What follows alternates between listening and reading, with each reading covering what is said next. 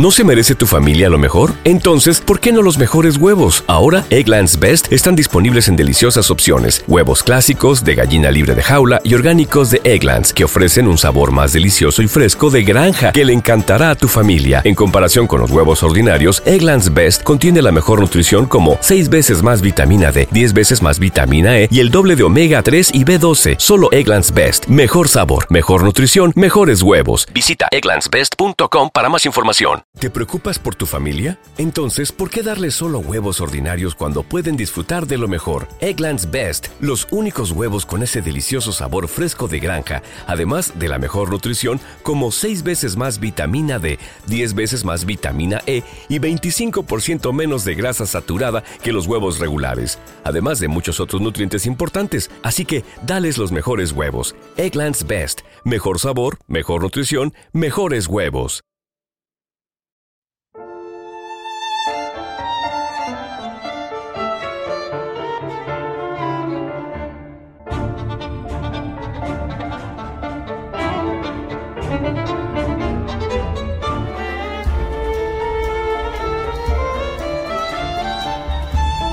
Ana Karenina, de Lev Talstov.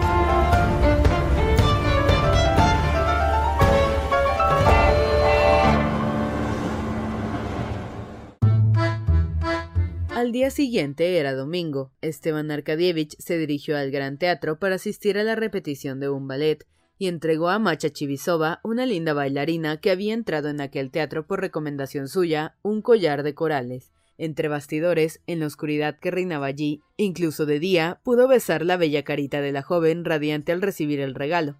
Además de entregarle el collar, Oblonsky tenía que convenir con ella la cita para después del baile. Le dijo que no podía estar al principio de la función, pero prometió acudir al último acto y llevarla a cenar. Desde el teatro, Esteban Arkadievich se dirigió en coche a Ojoktuj Riad y él mismo eligió el pescado y espárragos para la comida. A las doce ya estaba en el Hotel Dussault, donde había de hacer tres visitas que por fortuna coincidían en el mismo hotel. Primero debía visitar a Liobin, que acababa de volver del extranjero y paraba allí, y después a su nuevo jefe, el cual nombrado recientemente para que el alto cargo había venido a Moscú para tomar posesión de él, y en fin a su cuñado Karenin para llevarle a comer a casa. A Esteban Arkadievich le complacía comer bien, pero aún le gustaba más ofrecer buenas comidas, no muy abundantes, pero refinadas tanto por la calidad de los manjares y bebidas como la de los invitados. La minuta de hoy le satisfacía en gran manera. Peces asados vivos, espárragos y la pis de resistance, un magnífico pero sencillo roast beef y correspondientes vinos. Entre los invitados figuraban Kitty y Liobin y para disimular la coincidencia, otra prima y el joven Sherbatsky. La pis de resistance de los invitados serían Sergio Kosnichev y Alexei Alejandrovich, el primero moscovita y filósofo y el segundo petersburgués y práctico. Se proponía además invitar al conocido y original Pesov, hombre muy entusiasta, liberal orador, músico, historiador y al mismo tiempo un chiquillo a pesar de sus cincuenta años, el cual serviría como de salsa a ornamento de Kosnichev y Karenin. Ya se encargaría él, pensaba Oblonsky, de hacerles discutir entre sí. El dinero pagado como segundo plazo por el comprador del bosque se había recibido ya y no se había gastado aún. Dolly se mostraba últimamente muy amable y buena, y la idea de esta comida alegraba a Esteban Arkadievich en todos los sentidos. Se hallaba pues de inmejorable humor. Existían, no obstante, dos circunstancias ingratas que se disolvían en el mar de su benévola alegría. La primera era que al hallar el día anterior en la calle a su cuñado, le había visto muy seco y frío con él, y relacionando la expresión del rostro de Karenin y el hecho de no haberles avisado de su llegada a Moscú con los chismes que sobre Ana y Bronsky habían llegado hasta él, adivinaba que algo había ocurrido entre marido y mujer. Esta era la primera circunstancia ingrata. La segunda consistía en que su nuevo jefe, como todos los nuevos jefes, tenía fama de hombre terrible, Decían que se levantaba a las seis de la mañana, que trabajaba como una caballería y que exigía lo mismo de sus subalternos. Además, se le consideraba como un oso en el trato social y se afirmaba que seguía una norma puesta en todo a la del jefe anterior que tuviera hasta entonces Esteban Arkadievich. El día antes, Oblonsky se había presentado a trabajar con uniforme de gala y el nuevo jefe se había mostrado amable y le había tratado como un amigo por lo cual hoy Esteban Arkadievich se veía obligado a visitarle vistiendo levita. El pensamiento de que su nuevo jefe pudiera recibirle mal era también una circunstancia desagradable, pero Esteban Arkadievich creía instintivamente que todo se arreglaría. Todos somos hombres, somos humanos, y todos tenemos faltas. ¿Por qué hemos de enfadarnos y disputar? pensaba al entrar en el hotel. Hola, Basilio, dijo saludando a la ordenanza, a quien conocía, y avanzando por el pasillo con el sombrero de través. ¿Te dejas las patillas? Liovin está en el siete, ¿verdad? Acompáñame. Haz el favor, además entérate si el conde Anichkin era su nuevo jefe, podrá recibirme y avísame después. Muy bien, señor. Desde hace tiempo que no hemos tenido el gusto de verle por aquí, contestó Basilio sonriendo. Estuve ayer, pero entré por la otra puerta. ¿Es este el siete? Cuando Esteban Arkadievich entró, Liovin estaba en medio de la habitación con un aldeano de Ver, midiendo con el archin una piel fresca de oso. ¿Lo has matado tú? gritó Oblonsky. Es magnífico. ¿Es una osa? Hola, Arhip. Estrechó la mano del campesino y se sentó sin quitarse el abrigo ni el sombrero. Anda, siéntate y quítate esto, dijo Liovin quitándole el sombrero. No tengo tiempo, vengo solo por un momento, repuso Oblonsky, y se desabrochó el abrigo, pero luego se lo quitó y estuvo allí una hora entera hablando con Liovin de cacerías y de otras cosas interesantes para los dos. Dime, ¿qué has hecho en el extranjero? ¿Dónde has estado? preguntó a Liovin cuando salió el campesino en Alemania, en Prusia, en Francia, en Inglaterra, pero no en las capitales, sino en las ciudades fabriles. Y he visto muchas cosas. Estoy muy satisfecho de ese viaje. Ya conozco tu idea sobre la organización obrera. No es eso. En Rusia no puede haber cuestión obrera. La única cuestión importante para Rusia es la de la relación entre el trabajador y la tierra. También en Europa existe, pero allí se trata de arreglar lo estropeado, mientras que nosotros. Oblonsky escuchaba con atención a su amigo. Sí, sí, contestaba. Puede que tengas razón. Me alegro de verte animado y de que cases osos y trabajes y tengas ilusiones. Sherbatsky me dijo que te encontró muy abatido y que no hacías más que hablar de la muerte. ¿Qué tiene eso que ver? Tampoco ahora dejo de pensar en la muerte, repuso Liovin. Verdaderamente ya va llegando el momento de morir. Todo lo demás son tonterías. Te diré con el corazón en la mano que estimo mucho mi actividad y mi idea, pero que solo pienso en esto. Toda nuestra existencia es como un moho que va creciendo sobre este minúsculo planeta, y nosotros imaginamos que podemos hacer algo enorme. Ideas, asuntos. Todo eso no son más que granos de arena. Lo que dices es viejo como el mundo.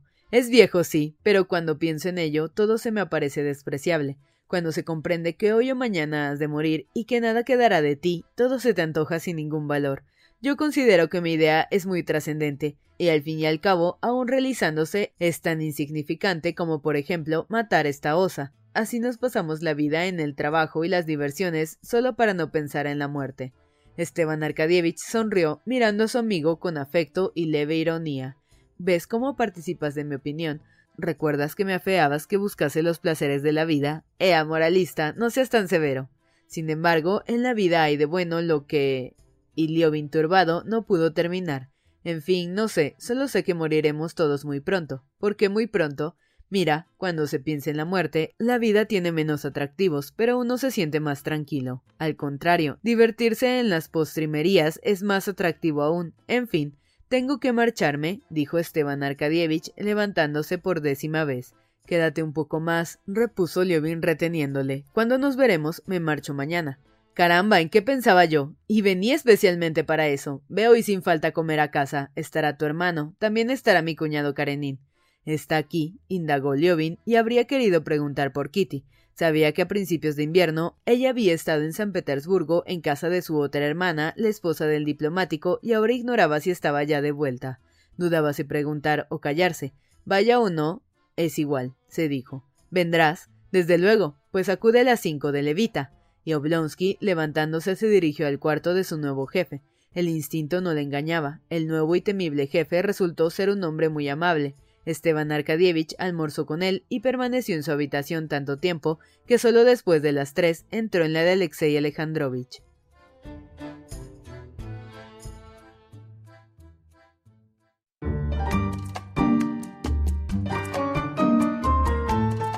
Karenin, de vuelta de misa, pasó toda la mañana en su cuarto. Tenía que hacer dos cosas aquella mañana. Primero, recibir y despedir la diputación de los autóctonos que se hallaba en Moscú y debía seguir hacia San Petersburgo. Y segundo, escribir al abogado la carta prometida.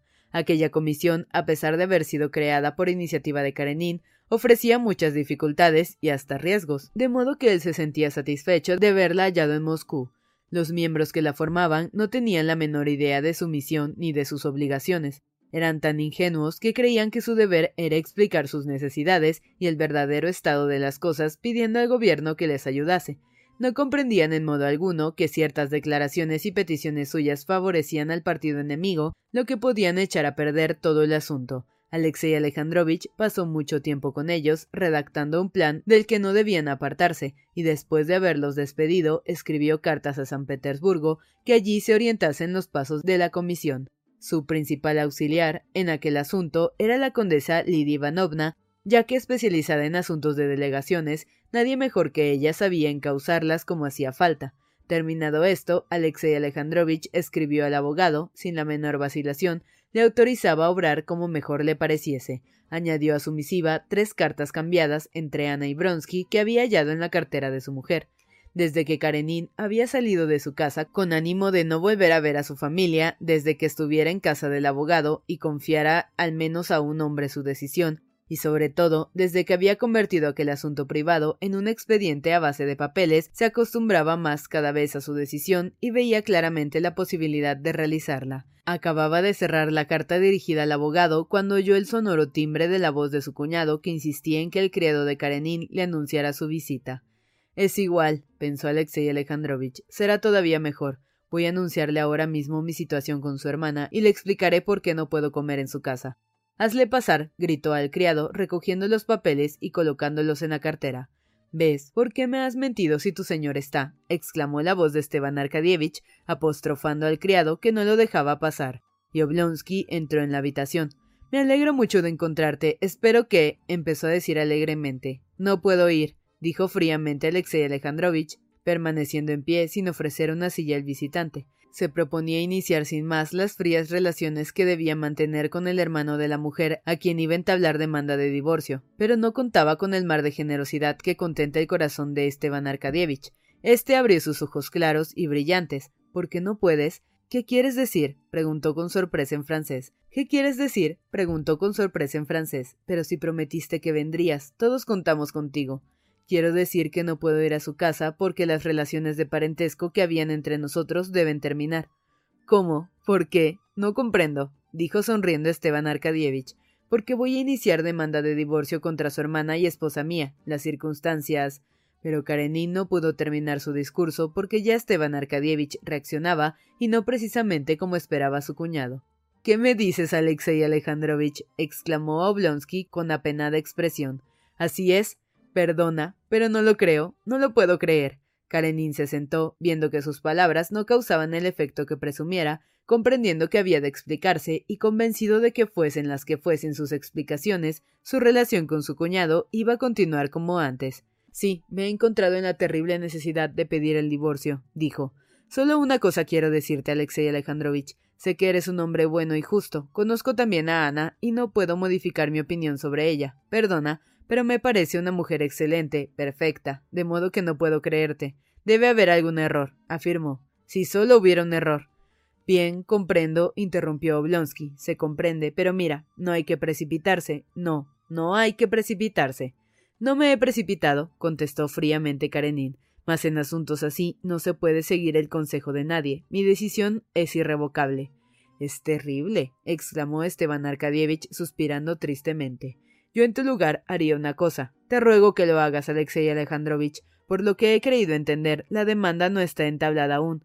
Pues antes de entablar, habla con mi mujer. Habla con ella. Quiere a Ana como una hermana, te quiere a ti y es una mujer extraordinaria. Háblale por Dios. Hazlo como una prueba de amistad hacia mí. Te lo ruego. Karenin quedó pensativo. Oblonsky le miraba con compasión, respetando su silencio. ¿Irás a verla? No sé, por eso no he ido a su casa. Creo que nuestras relaciones deben cambiar. No veo por qué. Permíteme suponer que aparte de nuestro trato como parientes, tienes hacia mí los sentimientos de amistad que yo siempre te he profesado, además de mi sincero respeto, dijo Esteban Arkadievich estrechándole la mano. Aun siendo verdad tus peores suposiciones, nunca juzgaré a ninguna de las dos partes y no veo por qué han de cambiar nuestras relaciones. Y ahora es eso, ve a ver a mi mujer. Los dos consideramos este asunto de distinto modo, repuso fríamente Karenin. No hablemos más de ello. ¿Y por qué no puedes ir hoy a comer? Mi mujer te espera. Te ruego que vayas y sobre todo que le hables. Es una mujer extraordinaria. Por Dios, te lo pido de rodillas, te lo ruego. Si tanto se empeña, iré, dijo suspirando Alexei Alejandrovich y para cambiar de conversación le habló de asuntos que interesaban a ambos, preguntándole por su nuevo jefe, un hombre no viejo aún para el alto cargo al que, había, al que había sido destinado. Karenin, ya desde mucho antes, no había sentido nunca ningún aprecio por el conde Anichkin y siempre había estado en pugna con sus opiniones, pero ahora no pudo contener su odio, muy comprensible en un funcionario público que ha sufrido un fracaso en su cargo, hacia otro que ha obtenido un puesto más alto que él. ¿Qué? ¿Le has visto? preguntó con venenosa ironía. Por supuesto. Ayer asistió a la sesión del juzgado. Parece muy enterado de los asuntos y es muy activo. Sí, pero ¿a qué encamina su actividad? preguntó Karenin. A obrar o a modificar lo que está establecido. La gran calamidad de nuestro país es la administración a base de papeleo, de la que este hombre es el más digno representante. A decir verdad, no veo nada censurable en él. No sé en qué sentido orienta sus ideas, pero es un buen muchacho, contestó Esteban Arkadievich. He estado ahora mismo en su habitación y te aseguro que es un buen muchacho. Hemos almorzado juntos y le he enseñado a preparar aquel brebaje que conoces ya compuesto de vino y naranjas, que es un refresco exquisito. Es extraño que no lo conociera ya. Le ha gustado extraordinariamente. Te aseguro que es un hombre muy simpático. Esteban Arkadievich miró el reloj. Dios mío, más de las cuatro. Y aún he de visitar a Dolgo Buchin. Ea, por favor, ven a comer con nosotros. No sabes cuánto nos disgustarías a mi mujer y a mí si faltaras. Alexei Alejandrovich se despidió de su cuñado de un modo muy distinto a como le recibiera. Te he prometido e iré, repuso tristemente. Créeme, te lo agradezco, y espero que no te arrepentirás, dijo Oblonsky sonriendo y mientras se ponía el abrigo, dio un ligero golpecito a la cabeza al lacayo de su cuñado, se puso a reír y salió. A las cinco y de levita, ¿oyes? gritó una vez más, volviéndose desde la puerta. ¿Te preocupas por tu familia? Entonces, ¿por qué darles solo huevos ordinarios cuando pueden disfrutar de lo mejor? Eggland's Best, los únicos huevos con ese delicioso sabor fresco de granja, además de la mejor nutrición, como 6 veces más vitamina D, 10 veces más vitamina E y 25% menos de grasa saturada que los huevos regulares, además de muchos otros nutrientes importantes. Así que, dales los mejores huevos. Eggland's Best, mejor sabor, mejor nutrición, mejores huevos. ¿Te preocupas por tu familia? Entonces, ¿por qué darles solo huevos ordinarios cuando pueden disfrutar de lo mejor? Eggland's Best, los únicos huevos con ese delicioso sabor fresco de granja, además de la mejor nutrición, como 6 veces más vitamina D, 10 veces más vitamina E y 25% menos de grasa saturada que los huevos regulares, además de muchos otros nutrientes importantes. Así que, dales los mejores huevos. Eggland's Best, mejor sabor, mejor nutrición, mejores huevos.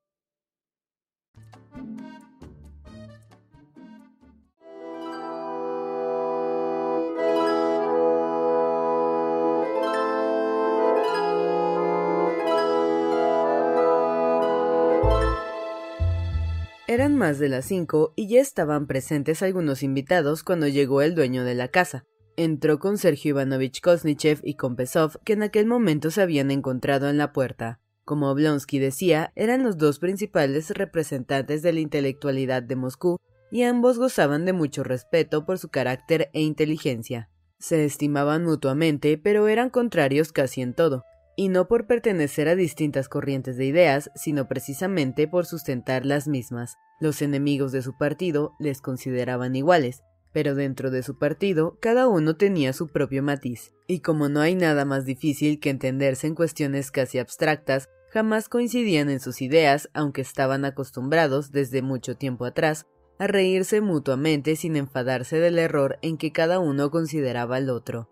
Entraban hablando del tiempo cuando Blonsky les alcanzó. En el salón estaban ya el príncipe Alejandro Dmitrievich Sherbatsky, el joven Sherbatsky Turovsin, Kitty y Karenin. Esteban Arkadievich observó enseguida que sin su presencia la conversación, la conversación languidecía. Daria Alejandrovna, vestida de seda gris, estaba evidentemente preocupada por los niños que comían solos en su cuarto, pero lo estaba sobre todo por la tardanza de su marido, ya que ella no sabía organizar bien aquellas reuniones.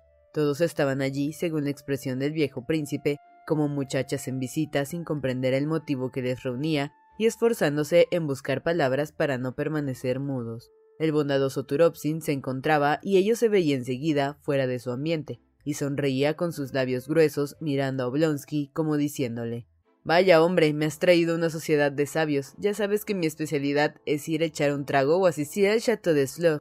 El anciano príncipe callaba mirando de soslayo a Karenin con sus ojos brillantes. Esteban Arkadievich adivinó que ya había inventado alguna palabra con la que pasmar aquel personaje para ver al cual se imitaba a la gente como si se tratara de comer esturión. Kitty miraba hacia la puerta preocupada por no ruborizarse cuando apareciera Liobin. El joven Sherbatsky, a quien no habían presentado a Karenin, procuraba demostrar que ello le era completamente indiferente. Karenin, según la costumbre petersburguesa, en las comidas donde figuraban señoras, llevaba frac y corbata blanca. Oblonsky comprendió por su rostro que solo acudía por cumplir con su palabra y que concurriendo a la reunión lo hacía como quien cumple un deber penoso. Él era, pues, el causante de la impresión glacial que sintieron los invitados hasta la llegada del anfitrión. Esteban Arkadievich, al entrar en el salón, disculpó su ausencia afirmando que le había retenido cierto príncipe a quien todos conocían, y que era como el testaferro de todos sus retrasos y faltas. Enseguida, en un momento, presentó a todos, procurando relacionar a Karenin con Sergio Kosnichev e iniciando una charla sobre la rusificación de Polonia, en la que ambos se ensarzaron inmediatamente, así como Pesov. Dio una palmada en el hombro a Turopsin, le cuchicheó algo muy gracioso al oído y le sentó entre su mujer y el príncipe. Después dijo a Kitty que estaba muy bonita aquel día y presentó a Karenin y Sherbatsky. También se arregló que un momento después el salón tenía un aire agradable y las voces sonaban alegres y animadas. Solo faltaba Konstantino Liovin, pero su falta resultó aún beneficiosa porque al dirigirse Esteban Arkadievich al comedor donde le encontró, se dio cuenta al mismo tiempo de que el oporto y el jerez que habían traído era de la casa de Pre y no de Lev, y ordenó que el cochero fuese enseguida a esta casa para que trajesen vinos. ¿Me he retrasado? preguntó Liovina Oblonsky mientras se dirigía al salón. ¿Acaso es posible que no te retrases alguna vez? repuso su amigo tomándole del brazo. ¿Tienes muchos invitados? ¿Quiénes son? preguntó Liovin sonrojándose a su pesar y quitándose con el guante la nieve de su gorro de piel. Todos son conocidos, está Kitty también. Ven, que te presente a Karenin. A pesar de su liberalismo, Oblonky sabía que a todos halagaba conocer a su cuñado y por eso se esforzaba en proporcionar a sus mejores amigos, presentándoselo un placer que Liobin no estaba en aquel momento en condiciones de apreciar plenamente.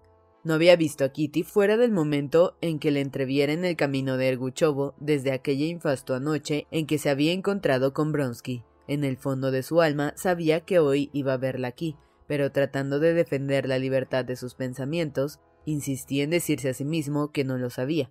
Ahora, al enterarse de que en efecto estaba, sintió tal alegría y tal temor a la vez que se le cortó la respiración y no supo decir lo que quería. ¿Cómo será ahora? ¿Estará como antes o como la vi en el coche? ¿Será verdad lo que dijo Daria Alejandrovna? pensaba. Sí, haz el favor de presentarme a Karenin, logró decir al fin, y con paso desesperadamente decidido entró en el salón y la vio. Kitty no era ya la muchacha de antes, no era la que había visto en el coche, sino completamente distinta. Parecía avergonzada, temerosa, tímida y por ello más bella aún. Ella divisó a Liobin en el mismo momento en que entraba en el salón.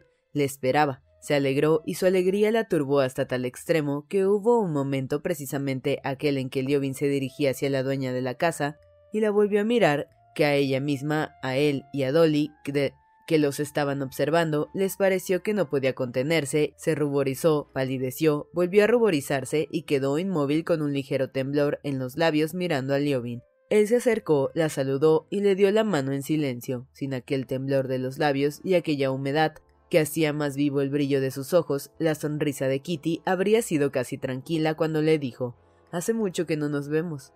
Y con el atrevimiento de la desesperación apretó con su mano fría la de Liobin. Usted a mí no, pero yo a usted sí, contestó él con una sonrisa radiante de dicha. La vi cuando iba desde la estación a Erguchovo. ¿Cuándo? preguntó ella sorprendida. Por el camino de Erguchovo, repuso Liobin sintiendo que la felicidad que le llenaba el alma ahogaba su voz. ¿Cómo había podido asociar la idea de algo que no fuese inocente y puro a aquella encantadora criatura? Sí, parece cierto lo que me dijo Daria Alejandrovna, pensó. Esteban Arkadievich, tomándole del brazo, le acercó a Karenin. Permítanme presentarles, y enunció sus nombres. Celebro volver a verte, dijo Alexei Alejandrovich, estrechando con frialdad la mano de Liobin. ¿Se conocen ustedes? preguntó Oblonsky sorprendido. Hemos pasado juntos tres horas en el tren, aclaró Liobin sonriendo, pero salimos de él intrigados como de un baile de máscaras, al menos yo. Ah, no lo sabía, dijo Oblonsky y añadió señalando al comedor. Pasen, hagan el favor. Los hombres pasaron al comedor y se acercaron a la mesa de los entremeses, preparada a un lado y en la que había seis clases de vodka, otras tantas de quesos, con palillos de plata y sin ellos caviar, arenques, conservas de todas clases y platos con pequeñas rebanadas de pan francés. Todos permanecieron un rato ante la mesa bebiendo el aromático vodka. La charla sobre la rosificación de Polonia entre Kosnichev y Karenin se calmó en espera de la comida. Sergio Ivanovich sabía muy bien cambiar una conversación seria y elevada, vertiendo en ella inesperadamente algunas gotas de sal ática, lo que hizo en esta ocasión, modificando así el estado de ánimo de sus interlocutores. Alexei Alejandrovich opinaba que la rusificación de Polonia solo se podía lograr mediante principios superiores introducidos por la administración rusa. Pesov sostenía que un pueblo solo asimila a otro cuando está más poblado. Kosnichev reconoció una cosa y otra, pero con limitaciones, y cuando salían del salón, dijo con una sonrisa para cerrar la discusión. Para la rusificación de Polonia solo hay un medio, poner en el mundo el mayor número posible de niños rusos. Mi hermano y yo obramos en ese sentido peor que nadie, pero ustedes, señores casados, y sobre todo usted, Esteban Arkadievich, se portan como perfectos patriotas. ¿Cuántos hijos tiene usted ahora? preguntó dirigiéndose con afable sonrisa al dueño de la casa y presentándole su copita para brindar con él. Todos rieron y Oblonsky más que ninguno. Sí, ese es el mejor medio, dijo masticando el queso y vertiendo un vodka especial en la copa de uno de los invitados. La discusión, en efecto, concluyó con aquella broma. No está mal este queso, dijo el anfitrión. Permítame que les ofrezca. ¿Has empezado otra vez a hacer gimnasia? dijo a Liobin, palpándole con su mano izquierda los bíceps. Este sonrió, contrajo el brazo, y entre los dedos de Esteban Arkadievich se levantó un bulto redondo como un queso bajo el fino paño de la levita de su amigo. Menudos bíceps. Eres un Sansón. Para cazar osos debe necesitarse seguramente una fuerza poco común, dijo Karenin, que tenía una idea muy vaga de la caza, mientras que untaba pan con queso, rompiendo al hacerlo la rebanada delgada como una telaraña. Liobin sonrió. Ninguna, al contrario, hasta un niño puede matar a un oso, dijo y haciendo un leve saludo dejó paso a las señoras que se acercaban a la mesa para tomar bocadillos. Me han dicho que ha matado usted un oso, dijo Kitty, tratando en vano de pinchar con el dedo una seta lisa y rebelde y sacudiendo las puntillas entre las cuales brillaba su mano blanca. Hay osos en su propiedad, añadió volviendo a media su hermosa cabecita y sonriendo. Al parecer, nada había de extraordinario en lo que había dicho, pero qué inexplicable significación palpaba para él en cada sonido y cada movimiento de sus labios, de sus ojos, de su mano al hablar. Había en ello súplica de que la perdonara, confianza en él, caricia, una caricia suave y tímida, promesa de esperanza, y un amor, un amor que le anegaba de felicidad. No, al regreso encontré en el tren a su cuñado, o mejor dicho, al cuñado de su cuñado. Fue un encuentro divertido y relató animadamente, divirtiéndole mucho, que, después de no haber dormido en toda la noche, se introdujo en el departamento de Karenin, vistiendo su pelliza de piel de oveja. Al contrario del refrán, el revisor, viendo mi indumentaria, trató de impedirme el paso, pero empecé a soltar algunas expresiones algo fuertes. También usted, dijo Liobin dirigiéndose a Karenin, cuyo nombre había olvidado. Quiso primero hacerme salir, juzgándome por mi pelliza de piel de cordero, pero luego intervino en mi favor y se lo agradecí profundamente. En general, los derechos de los viajeros a los asientos son muy inconcretos, repuso Alexei Alejandrovich, limpiándose los dedos con el pañuelo. Yo notaba que usted estaba indeciso con respecto a mí, dijo Liobin riendo bonachón. Por eso me apresuré a iniciar una charla culta para tratar de borrar el aspecto de mi zamarra. Sergio Ivanovich, que hablaba con la dueña y atendía a medias a su hermano, le miró de reojo. ¿Qué le pasará? Tiene el aspecto de un triunfador, pensó. Ignoraba que Liobin sentía como si le crecieran alas. Sabía que Kitty oía sus palabras y que el oírlas la halagaba, y esto le absorbía completamente. Le parecía que no solo en aquella estancia, sino en todo el mundo, no existían más que dos seres, el que había alcanzado ahora ante sí mismo una enorme trascendencia, y ella. Sentíase a una altura tal que experimentaba vértigos, y abajo, muy abajo, le parecía ver a aquellos simpáticos y bondadosos amigos, los Karenin, los Oblonsky y a todos los demás de un modo natural y sin reparar en ello, sin mirarles, como si no hubiese otro sitio donde ponerles, Esteban Arkadievich hizo sentar a Kitty y a Liobin uno al lado del otro a la mesa. Puedes sentarte aquí, dijo a Liobin. La comida fue tan buena como la vajilla a la que Oblonsky era muy aficionado. La sopa Marie-Louise resultó excelente, las diminutas empanadillas que se deshacían en la boca como agua no tenían reproche. Dos lacayos y Mateo con corbatas blancas servían vinos y manjares sin que se reparasen ellos apenas, hábil y silenciosamente. Si la comida resultó bien en el aspecto material, no fue peor en el espiritual. La conversación, ya generalizada, ya parcial, no cesaba. Al final de la comida, los hombres se levantaron de la mesa sin dejar de hablar, y hasta Karenin se animó.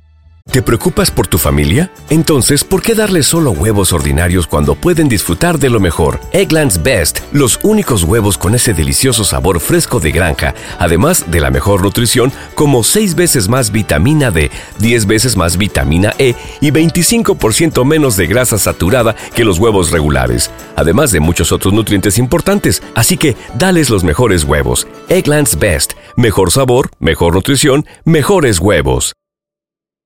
¿Te preocupas por tu familia? Entonces, ¿por qué darles solo huevos ordinarios cuando pueden disfrutar de lo mejor? Eggland's Best, los únicos huevos con ese delicioso sabor fresco de granja, además de la mejor nutrición, como 6 veces más vitamina D, 10 veces más vitamina E y 25% menos de grasa saturada que los huevos regulares, además de muchos otros nutrientes importantes. Así que, dales los mejores huevos. Eggland's Best, mejor sabor, mejor nutrición, mejores huevos.